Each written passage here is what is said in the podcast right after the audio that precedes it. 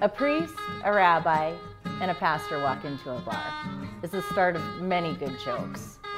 But what if it could be a place where we have actual conversations about spiritual things and God?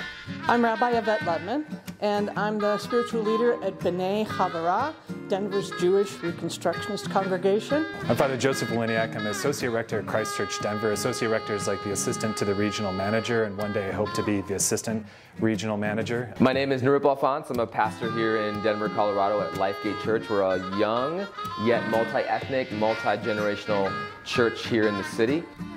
This is a safe place where we come together and speak the elephant out of the room and get to ask the real questions.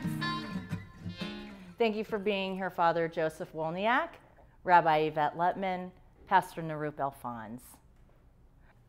Let me ask you this, because we've been talking about grieving.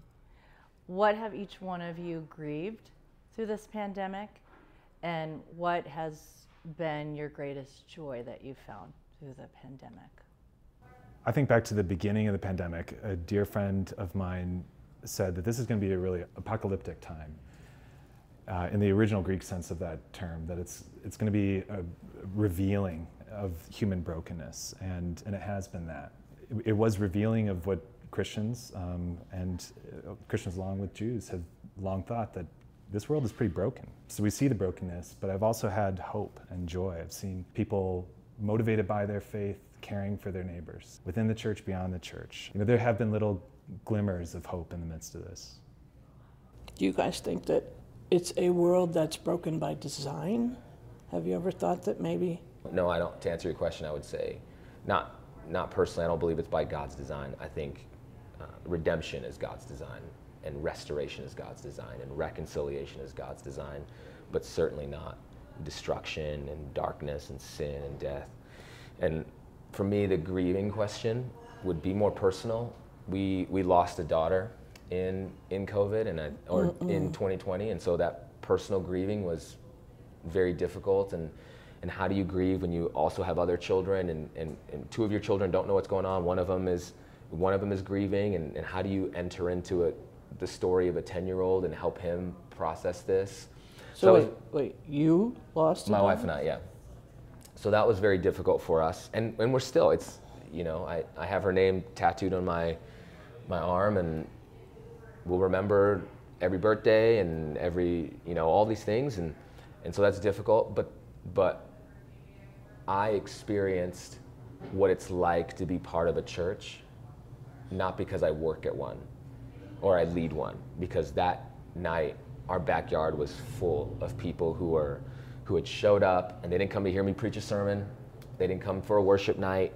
They didn't come for dinner. They came to pray over us and sing over us and bring hope over us. And so for me, the most joyful thing was to see, I mean, God really does bring beauty out of ashes.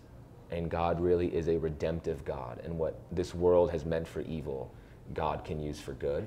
And so for me, it's the same story. It's the same story that the thing I grieve the most, my wife and I grieve the most, is also the thing that we found the most hopeful and most joyful of the people of God surrounding us and encouraging us to live in the truth of who Jesus is, and that one day God will restore all things, and all the darkness in this world will be restored, and God will redeem all things. I'm really sorry about your daughter. Thank you.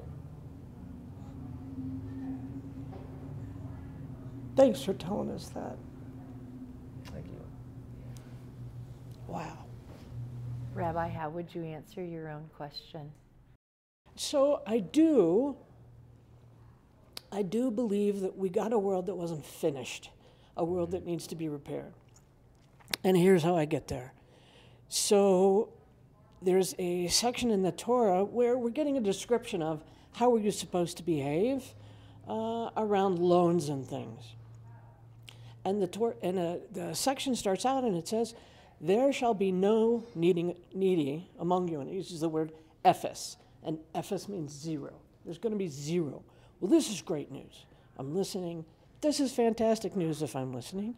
And then, like one sentence later, it says, and when there are needing among you, this is how you should behave. Open your hand, etc. So you could say, wait a second, you are internally inconsistent text within one sentence. I can't even say it says this is in, in, in Genesis and it says this in Deuteronomy. No, it's in the same sentence. So, how do you square these things? Because we work very hard to square those things in Judaism. We like the Torah to be consistent. And the only way to square it is to say, it is imperfect. I designed it that way so that you would have to help each other.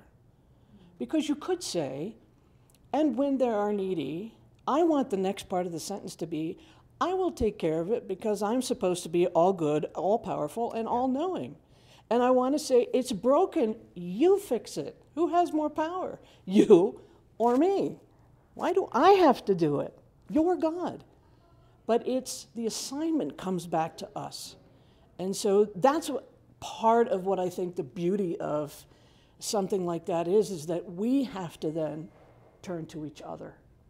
And I have to rely on you to have my back. If my synagogue gets attacked, I want you guys first in line, yep. and I want to be first in line for you if the same happens. It has to happen that way. And I think it's a good thing, not that a four year old should get raped. Absolutely not. Not the absolute darkness that we've seen. Not that the Holocaust should have happened by design. Never. But that we need each other, that by design is a great thing. I'd pick up on that just as, you know, of course, we share common stories. Um, Christians are uh, Jews and a lot of Gentiles, Goyim, just kind of grafted on, is how we look at it. Um, and so we, we share some of this, the similar stories. Hey, we borrowed from you too. All the time we borrow from you. Right. Uh, but you see, it's, it's interesting in, in Christianity, we have this uh, way of, uh, there's a, a, hymn that says, Oh, happy fall, that it would occasion the arrival of, of Jesus. And you think, what, what in the world does, does that mean? we call Good Friday, the day where we celebrate the day the Romans killed Jesus on the worst torture advice, device that they, they had. Um, we call that good. Um, our, our, religious traditions give us a way of looking back in time at the worst of times and seeing how God was present and at work with God's covenant people um, with, and with us today. Uh, mm-hmm.